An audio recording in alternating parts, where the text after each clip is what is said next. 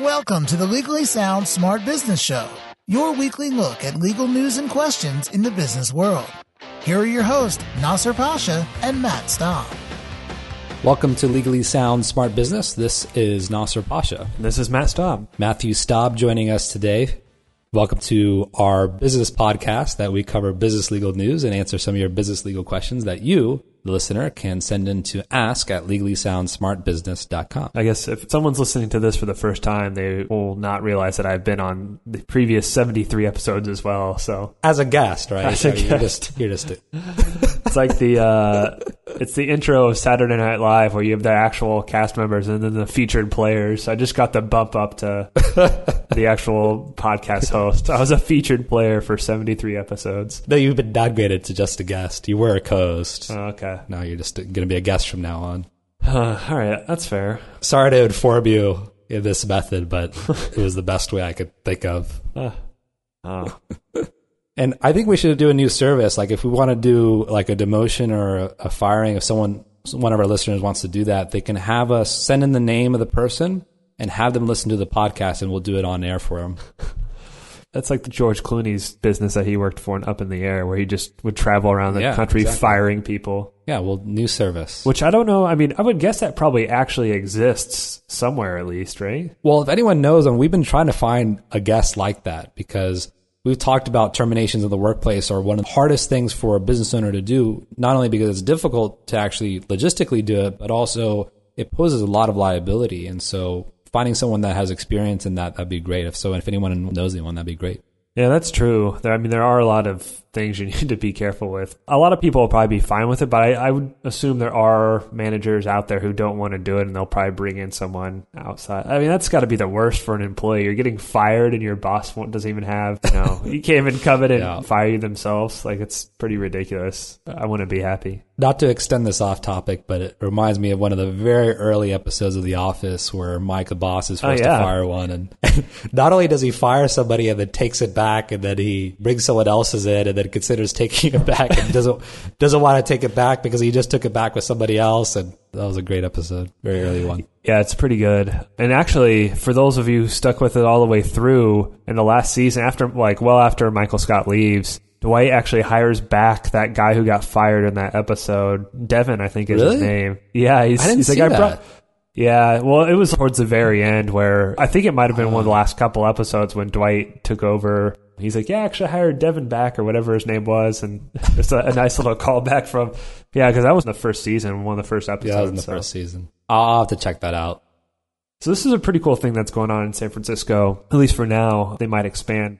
I guess they are planning to expand since they just got 1.2 million dollars in seed funding. But it's called Fixed. It's a mobile app, and like I said, it's in San Francisco right now. So you, if you get a parking ticket, you take a photo of your parking ticket and you send it in through this app, and they look at it. I guess apparently there's a lot of if you're experienced with parking tickets, there's a lot of things you could look at right away and, and see that were some sort of error. And so if there's any of those situations, they go with that right away. If not, they have this letter that's drafted for you and then they send it to you and you send it in. So right now, like I said, they just got a good amount of funding, 1.2 million. So 1% of the city's 28,000 weekly parking tickets they're estimating are using this app, which is pretty crazy. Yeah, that's a lot. I have a lot of questions about this, but the first is so if they don't find any errors and they write you a letter, I mean, the city has to be aware of this. And I think it actually says they are aware because they had some sort of response, but they have to imagine it's got to be like a canned letter that they're sending in. And if the city gets this, they're just going to look at it and say, yeah, we're just going to outwardly deny all of these because we know they're coming from, you know, the same thing and we don't want this company to be around helping people. Yeah, and in fact, they had a response because they were actually faxing these in because there's no way for the electronically to send it over to them. So, of course, to make it streamlined, they fax it in, and they responded by a very curt email saying, "Stop using the fax machine." No reason was given, and then they pointed out that the California Vehicle Code allowed for the submission of contests via fax. They just shut off the fax machine. But I think that's the whole problem of all this, right? It's a great idea. I love it. Everyone hates parking tickets. At the same time, I think everyone would agree that there's a necessity to enforcement of parking. Otherwise, it would get too crazy. But nonetheless, how are they going to make sure that the San Francisco city is actually enforcing the law? And not only that city, but every other city that they plan to expand to. Because you're right. What if they do just object to every one? Does Fixed have the funds to actually fund a litigation matter with the city? That's not a small bill. Yeah, and I get made fun of in my office because I'm the only one I think that uses the fax machine. But I, the IRS, like that's pretty much the only way you can, unless you want to mail stuff to them. Like faxing is the only other way you can do it, and like you have to fax some things. Faxing, it's just so archaic. Yeah. And I like, I see this as a problem when they just shut down their fax machine, but they'll have to deal with that. I agree. I hate using fax machines, but the only reason I have to use them is because you're right. When you're dealing with even the IRS, but also state governments, and Texas uses it all the time as well. And then also other attorneys. And we've talked about this in the past. When they send you a letter, not only will they email you a PDF, they'll mail it to you and they'll also fax it to you. So you'll have three copies. And it's just some kind of archaic philosophy that you need to have like triple confirmation that a simple letter that is of very low consequences uh, is confirmed. Yeah. And so getting back to this, the fixed, I mean, do you see any, from their perspective, I don't know if there's really any legal issues that's involved. I mean, they're not writing a parking ticket's not practicing law. And disputing one, that's a good question. You're disputing a parking ticket on someone's behalf. I'm sure they use forms and if they give the user some leeway, but you know, this whole idea of practicing law, you know, everyone knows that there's companies like LegalZoom, and we've talked about them in the past, and they have their limitations and they have their place. And LegalZoom and, and alike have, and Rocket Lawyer, whatever, whatever the other ones are, they've been criticized for the unauthorized practice of law, and they've found that fine line. But more and more of these companies are out there that are trying to reinvent the legal industry to make it more affordable to clients. And for me, I see a trend of a little bit more leeway for state bar associations. I think it depends state by state. I think California is going to be a little bit more progressive when it comes to that. But at the end of the day, I think this is the trend that's going to happen is you're going to have more of these kind of canned legal services. Yeah, it's kind of weird. I, I didn't even think that many people drove in, in San Francisco. I mean, I used to live in Northern California, and the parking situation is horrendous. And you pretty much are forced to park in a garage or a lot where you're paying like Very expensive. twenty bucks for every Yeah. eight minutes, or it's it's just so something outrageous. But yeah, I, I didn't realize that many people drove. I don't know. I guess if you're you have to drive in from outside and come into the city. I think I remember like parking on, what is it, Pier 51? Is it? Pier thirty four, Pier 27, I believe. I don't know. But I just remember the parking there was like literally like, I don't know, $30 an hour or something weird like that because obviously it was, thirty nine. was it 39, Pier 39? 39 yeah yeah yeah i actually i was just up there a month ago same situation oh, you were? Oh, okay. yeah. if you come at the right time you can find street parking it's still like a quarter will get you like 10 seconds uh, i mean that's exaggerating but it's it's pretty expensive but yeah i park in the lot and then actually if you park in one of the lots and you go to a restaurant they'll validate you so Okay. you get like an hour free or something so it'll get you something at least but yeah it's still it's outrageous it's hopefully this company keeps going and expands my wife gets a lot of parking tickets Does she? so They're so easy to avoid, by the way.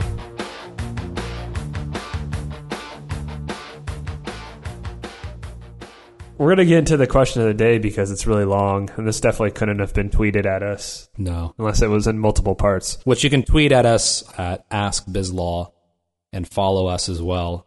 And I think we prefaced this before. When we say follow us, don't follow us physically. Uh, we're just talking about Twitter. We've had problems with that with stalkers in the past, and we don't want to redo that whole thing. Yeah. All right, here we go. In our industry, a few competitors have very, very vague patents. For example, one has a patented exit intent technology that pops up something when a user is about to leave a website. This feature essentially can be replicated in a few lines of code. Do patents like this hold up in court, especially when there's lots of prior art? Should these patents prevent us from innovating or should we ignore them? Should we consider patenting our own vague features? It was supposed to be one question, but they actually asked me a Yeah. bunch, so we can choose which one we want to answer. Actually, we cut it out. Their first question was, How are we doing? And I think we should just ask that. That's the first question, Yeah, just avoid the issue. yeah, Uh, this is a very difficult question to answer simply. So we have to reiterate to make sure you listen to all the disclaimers at the end of this uh, episode, which is on every time, but specifically in this time because it's very difficult to answer fully because we're talking about patent strategy. And I think it's very topic specific. But let me just talk about first for this code that this exit intent technology that I'm sure everyone's experienced that where you go to some website and you can't leave until you press like OK. You hit the back button or close the window, and then it's saying like I don't even know what the pop up is, but it's Yeah. just like saying, "Are you sure Yeah. you want to leave?" Basically. Yeah, I've seen that a few times. So I think that's what they're Yeah. talking about, which is very annoying. Why you would want to have that in the first place or not, I don't know. But that's a different issue. But nonetheless, what do you say, Matt? How do you want to tackle this question? Well, let's see. I mean, I'm looking at all the different questions they had here before. I'm trying to think if we can just summarize this in one succinct answer. Well, let's take it one step. Okay, yeah, well, all right, we'll do it one step at a time. So, do patents like this hold up in court? So, the person is referring to a patent that's already been filed. So, obviously, the patent's already been accepted. Right. Once a patent is applied, right? A lot of times, what people say is that a patent is pretty much useless unless you're able to enforce it. Right. Because unless it's enforced, there's no government body that's going to automatically say that, hey, you're infringing upon a patent. But unfortunately, the only time these guys come out of the woodwork is when something that you're doing becomes successful and they may have a patent. And that's the whole concept of a patent troll. And we've talked about that in the past. But in this case, when the patent's filed, it's accepted, and let's say that that patent holder says that you're infringing upon them, they sue you. Because it's filed, there's a presumption that the patent is valid.